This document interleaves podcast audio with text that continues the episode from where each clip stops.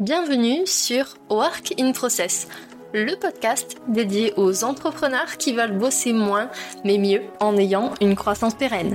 Alors, si vous voulez allier croissance et sérénité, performance et flexibilité, abonnez-vous. Ce podcast va devenir votre outil préféré.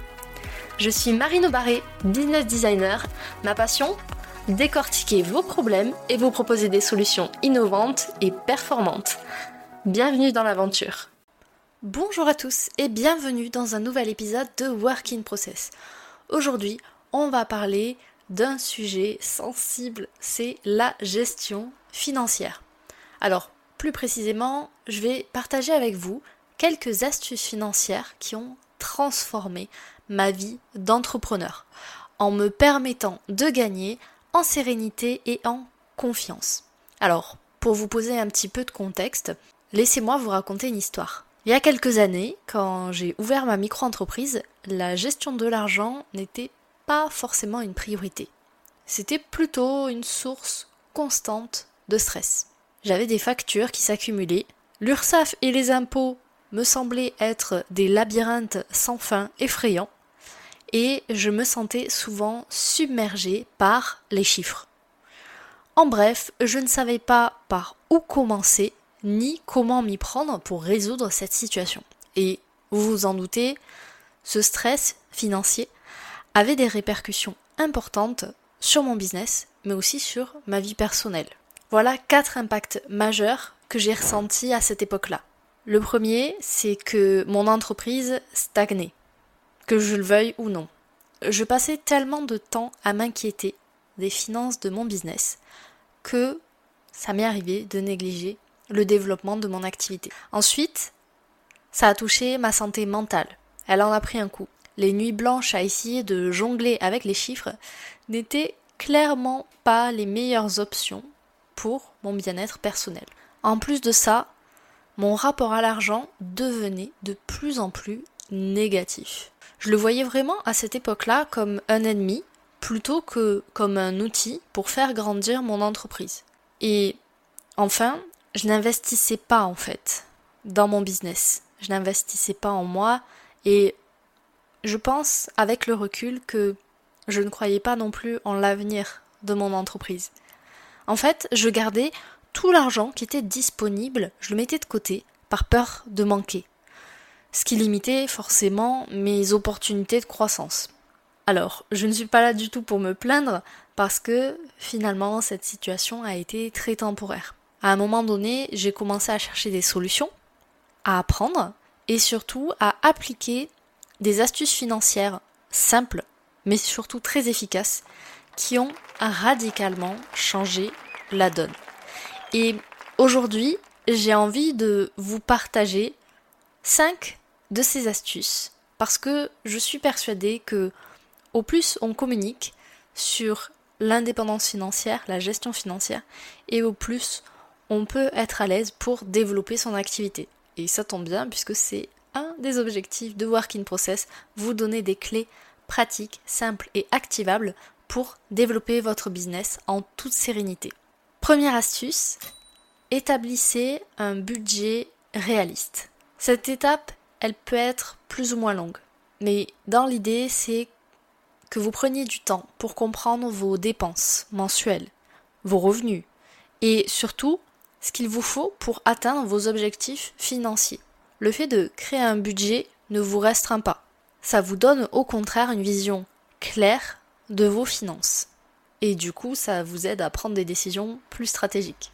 Deuxième astuce que je veux partager avec vous, c'est mettre de côté pour ce qui est important.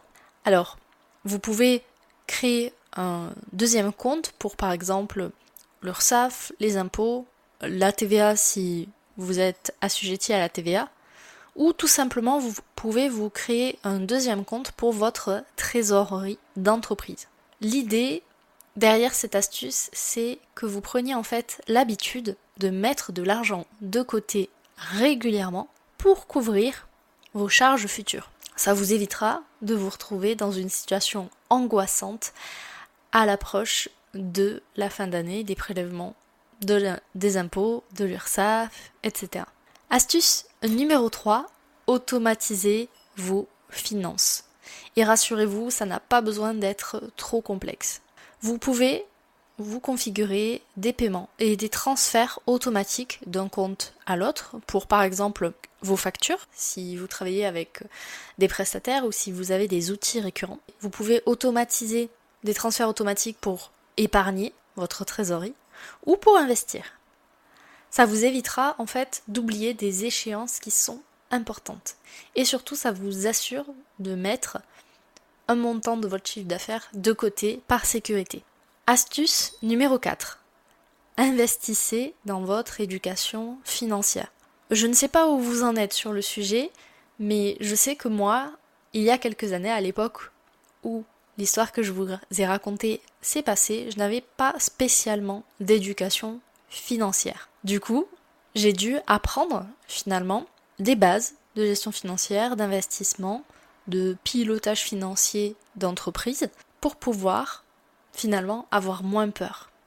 Plus vous en saurez, plus vous vous sentirez en contrôle de votre argent et donc plus simples seront les prises de décision. Et la dernière astuce, c'est de bien vous entourer. Alors, vous pouvez prendre un, conseiller fiscal, un comptable, ça c'est vous qui voyez. Vous pouvez vous entourer de professionnels pour vous guider dans la gestion de vos finances professionnelles et de vos investissements.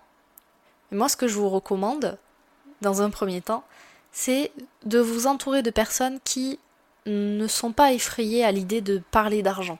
Pourquoi? Tout simplement parce que ça va déjà impacter sur votre état d'esprit. Et on le sait, vous et moi, l'état d'esprit, c'est 80% du travail. Alors voilà, ce sont là quelques-unes des astuces financières qui m'ont aidé à retrouver ma sérénité en tant qu'entrepreneur. Je sais que la gestion financière peut sembler complexe, mais avec de bonnes habitudes, de bonnes pratiques, elle devient, en tout cas j'ai l'impression, plus gérable. Et avant de terminer cet épisode, je vous invite à ne serait-ce que réfléchir à vos propres pratiques financières et à identifier les domaines où vous pourriez amener des améliorations. Dites-vous que la sérénité financière est à la portée de tous, que si moi je l'ai fait, vous pouvez le faire aussi. Et qu'elle peut clairement faire une énorme différence dans votre entreprise et même plus généralement dans votre vie personnelle. J'espère que ces conseils vous ont aidé et je vous retrouve très vite pour de nouvelles conversations passionnantes. Voilà, cet épisode est maintenant terminé. Merci pour votre écoute. Je vous souhaite à tous une belle journée, soirée et à très bientôt dans le podcast. Bye Cet épisode t'a plu? Tu peux le partager en me taguant ou lui laisser 5 étoiles sur Apple Podcast. Encore merci pour ton écoute, à très vite